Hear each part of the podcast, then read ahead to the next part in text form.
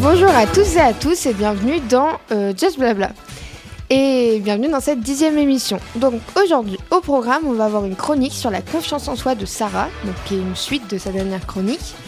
Une chronique de Sarah sur le film autobiographique Gorille dans la brume. Et une chronique sur les tirailleurs de Lucie qui est d'ailleurs aujourd'hui à la technique. Voilà. Bonjour à tous. Côté météo, demain le temps sera nuageux et humide avec euh, un peu de pluie et il fera aux alentours de 9 degrés. Le vent soufflera à environ 11 km/h. Et demain, nous fêterons les Ella. Un souci côté technique Attends, tu... Attends, on Ok, et ben c'est encore à moi. Je vais vous parler de la confiance en soi. Euh, parce qu'on en avait parlé dans la dernière chronique pour comprendre les mécanismes de la confiance en soi. Et aujourd'hui, on va essayer de reprendre confiance en soi. Déjà, euh, il faut arrêter de se comporter en victime pour reprendre confiance en soi. Parce que c'est facile euh, de se dire que c'est dans notre caractère, que c'est dû à notre héritage culturel ou familial ou à notre entourage. Et euh, ça a parfois des bénéfices secondaires parce qu'on part du principe que c'est pas notre faute et que c'est euh, celle d'un manque de chance. Donc ça nous sert d'excuse et ça nous préserve de l'échec et des critiques. On se place en victime, donc on veut générer de la compassion, euh, de l'aide autour de nous, euh, mais c'est pas forcément une, une bonne chose parce que ça peut euh, aller jusqu'à l'épuisement de la personne qui aide et la colère euh, de la personne aidée parce qu'elle se sent assistée et donc euh, rabaissée au bout d'un moment. Et parfois, on veut générer de la compassion sans s'en rendre compte. Donc, on est un peu dans un cercle vicieux, comme je le dis la dernière fois. Mais on peut reprendre confiance en soi et donc acquérir un sentiment de liberté, de puissance et euh, d'estime de soi. Mais euh, pour ça, il faut y travailler et euh, vouloir vraiment du changement parce que c'est vraiment une décision. Ça demande beaucoup de persévérance et d'action qui sont au début de petites actions mais qui vont être de plus en plus faciles. Enfin, ça va être de plus en plus facile. Donc on va se centrer sur trois domaines, comme la dernière fois.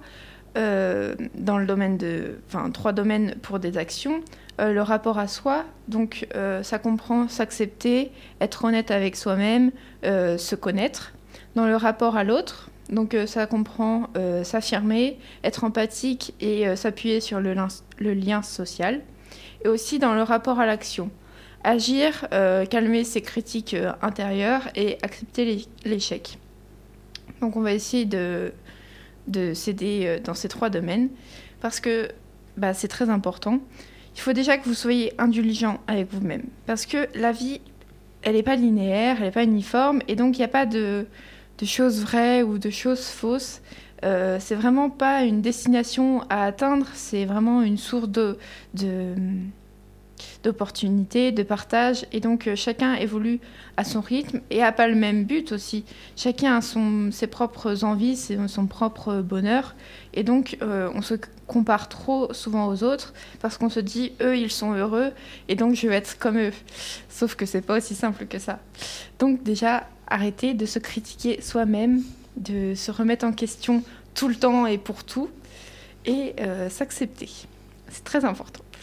Euh, aussi le rapport aux autres.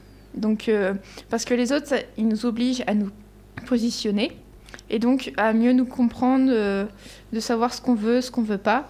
Et c'est mieux parce que des fois on est dans le flou et donc on distingue pas vraiment nos limites.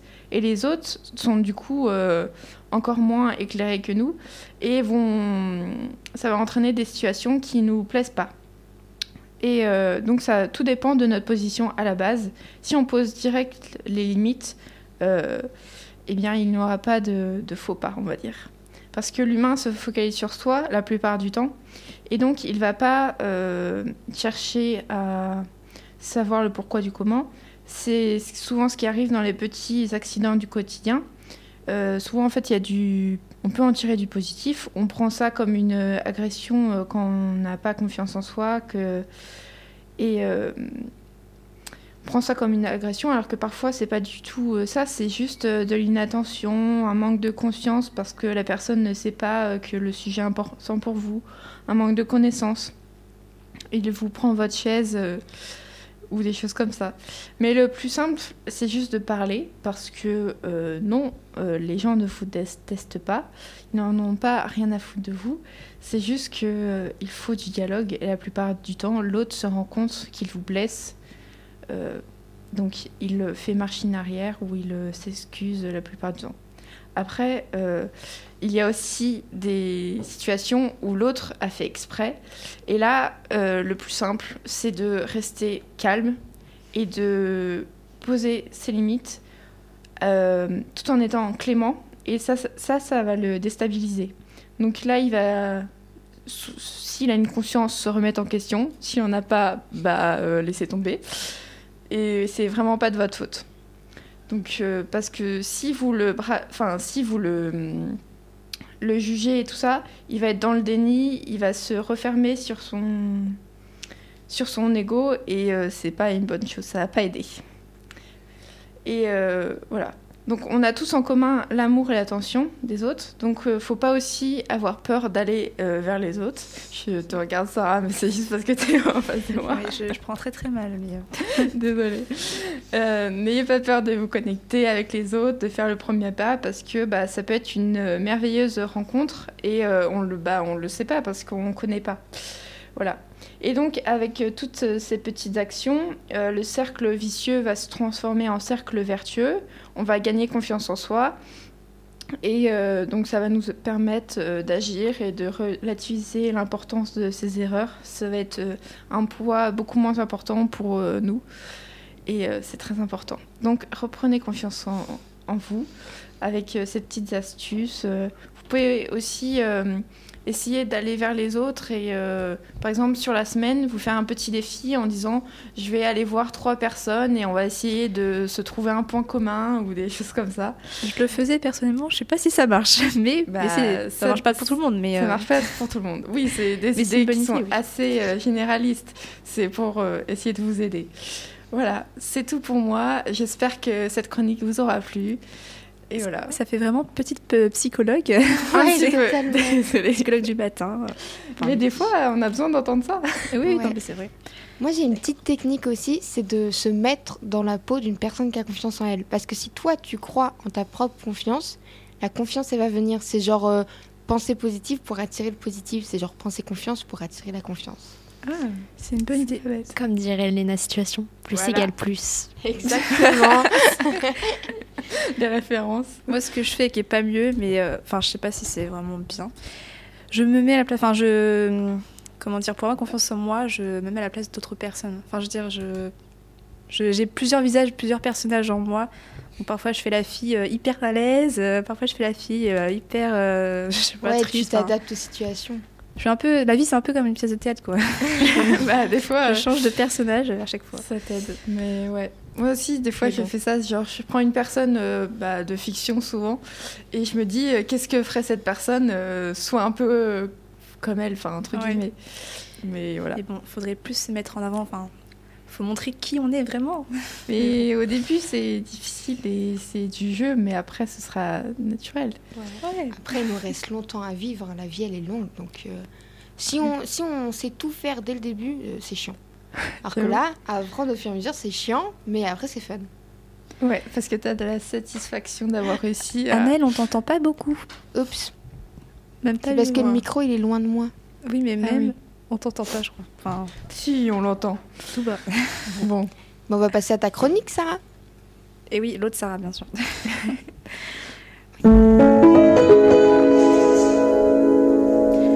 Eh bien, moi, je vous parlais d'une chronique de film, euh, enfin, chronique de film, critique de film, bon, ce que vous voulez. Ça s'appelle Gorille dans la brume, euh, et c'est un film qui parle de primates. Et je vais aussi parler de Diane Fossé, qui est euh, primatologue, ouais, c'est ce dit. Donc, euh, c'est un récit autobiographique qui est sorti en 1988. Je l'ai vu il n'y a pas longtemps. Il est très touchant. Donc, ça défend une cause animale. Je vais essayer de ne pas spoiler, mais ça va être compliqué.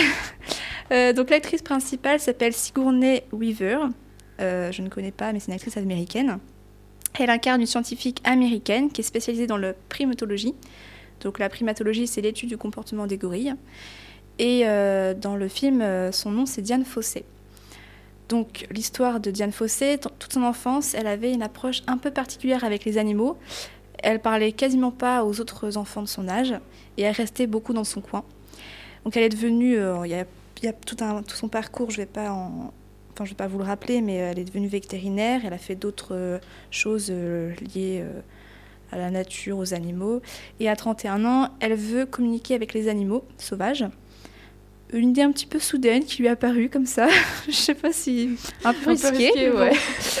euh, donc elle quitte l'Amérique pour l'Afrique et elle prend un an pour euh, se consacrer à cette nouvelle étude. Et là, elle va tomber amoureuse d'un univers qui est celui des primates. Elle va étudier leur comportement, les reproduire, donc elle va marcher à quatre pattes, manger des feuilles, euh, faire le bruit d'un singe et elle va se lier d'amitié avec ces gorilles en leur donnant des noms. Donc, euh, euh, en fonction euh, de leur empreinte nasale, elle va pouvoir les reconnaître et leur donner des noms. Donc, par exemple, il y a, je me rappelle, il y en a un c'est un petit bébé qui s'appelait Tigre, trop chou. et il y a un autre qui s'appelait Dirit. Alors, lui, je m'en rappelle parce qu'il y a une scène atroce dans le film. Non, ne dis pas rien. Non. voilà.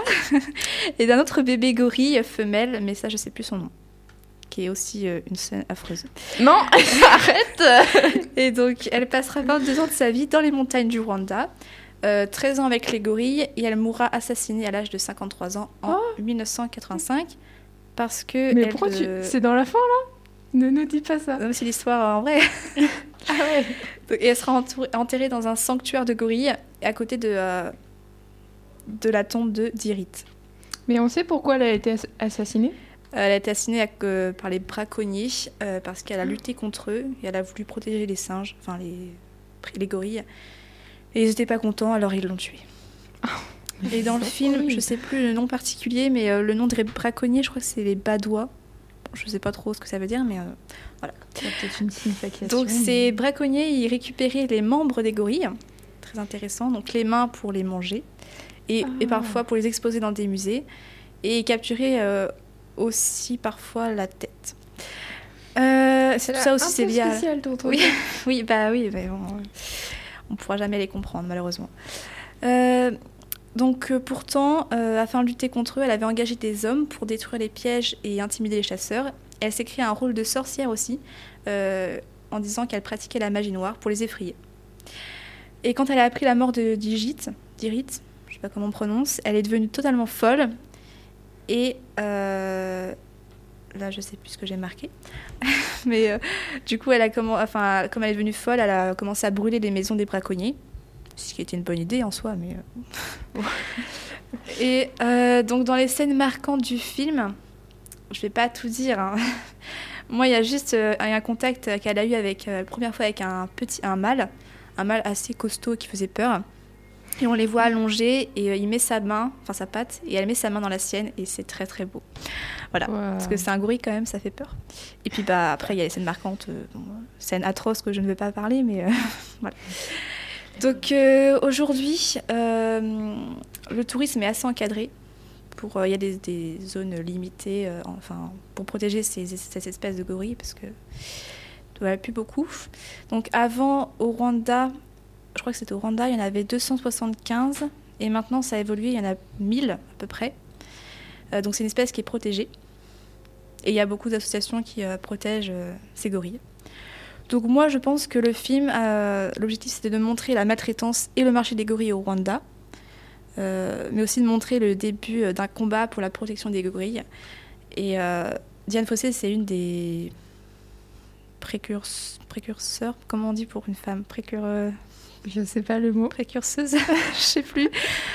Ouais, précurseur de la protection des gorilles. Je pense que ça se féminise pas, c'est précurseur. Mais en fait, j'en sais rien. Je, ouais, on va dire précurseur. Et donc, si vous voulez plus d'infos, vous pouvez aller sur le site de la Fondation Diane Fossé. Euh, c'est gorillafund.org. Euh, euh, ici, il y a les pages de son carnet de journal intime où elle décrivait sa rencontre avec chaque gorille. Et c'est très très beau. Et le film est très très beau. Je conseille le film, hein, franchement. Très touchant. Voilà. Et bon, merci beaucoup. Et donc, que maintenant, on va écouter euh, trop, euh, trop, beau de l'homme pâle sur euh, Delta FM 90.2.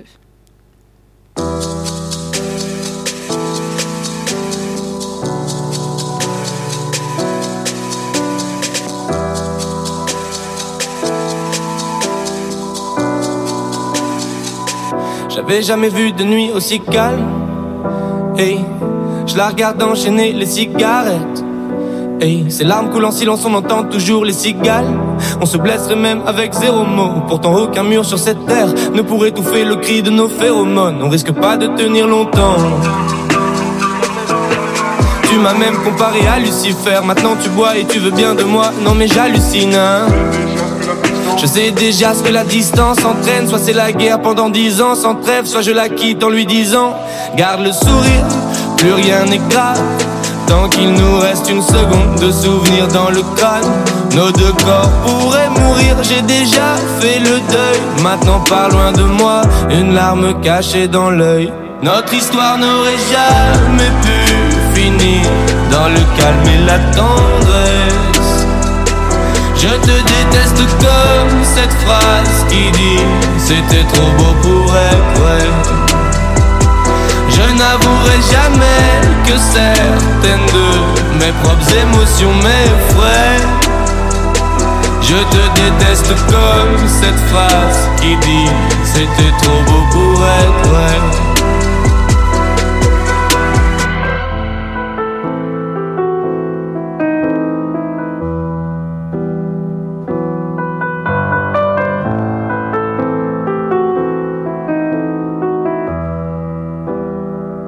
Bébé, c'est à moi fort que j'oublie que c'est le chaos. Autour, c'est le chaos.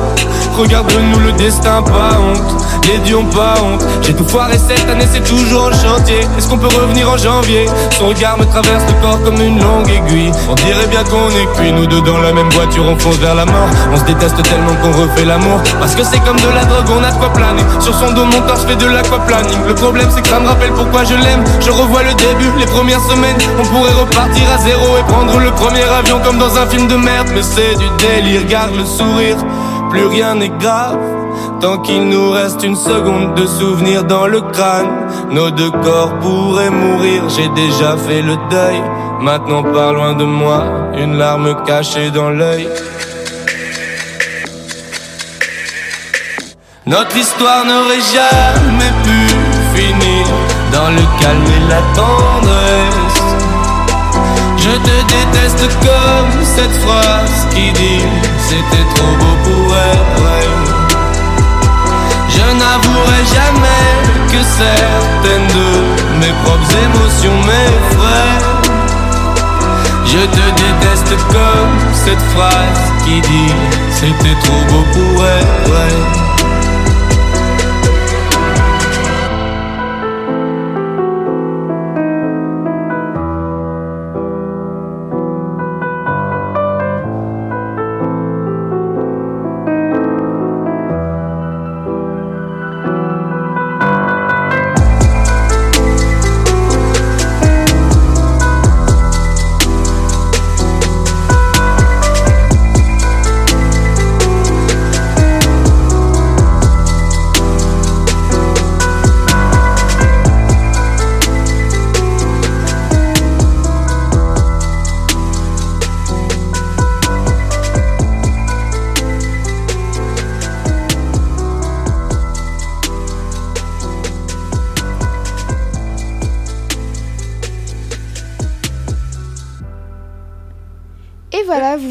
vrai d'écouter Trop beau de Lumpal sur Delta FM 90.2. Juste, je tenais à dire, euh, si jamais les gens regardent cette euh, émission de radio sur YouTube, euh, c'était filmé, je m'en rendais pas compte. Donc on a fait une petite danse avec Sarah. c'était pas prévu, voilà. Maintenant, nous allons passer à la chronique de Lucie.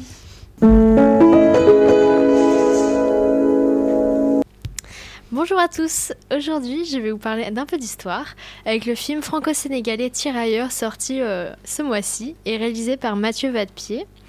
Donc pendant un peu plus d'une heure quarante, on nous raconte l'histoire de Bakary Diallo, incarné par Omar Sy, un père de famille sénégalais qui va devoir intégrer l'armée française durant la Première Guerre mondiale pour suivre son fils Tierno, âgé de 17 ans, qui a été recruté de force.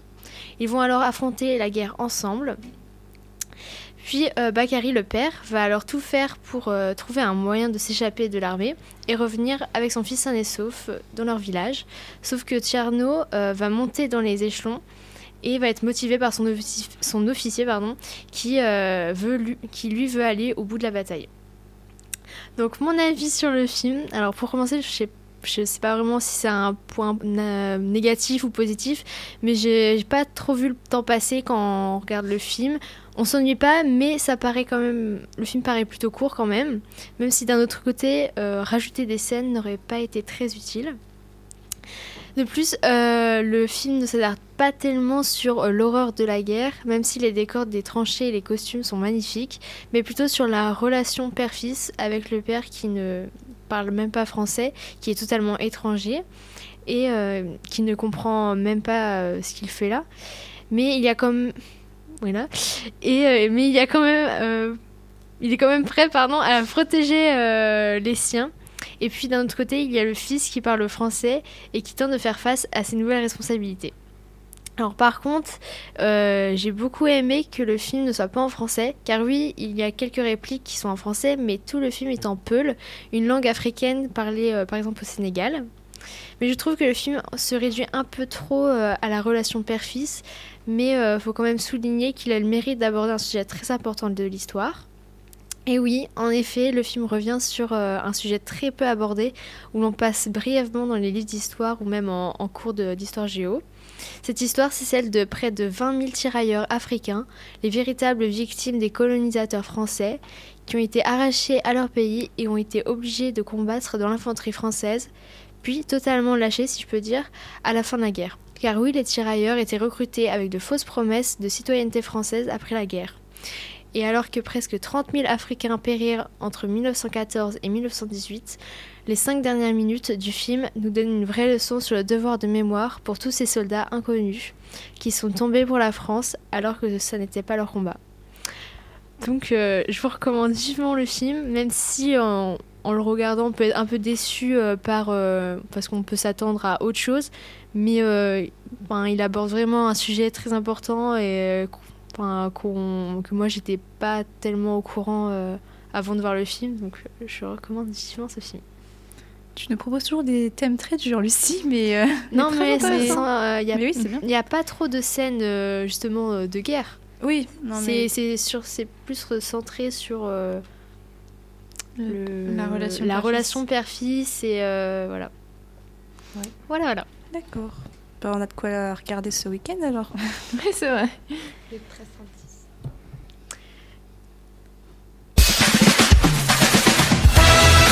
Just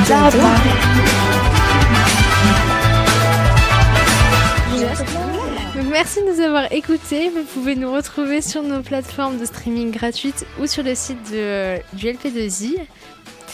Euh, Merci de nous avoir écoutés. On se retrouve euh, bah, pas la semaine prochaine puisque c'est les vacances, mais euh, dans deux semaines.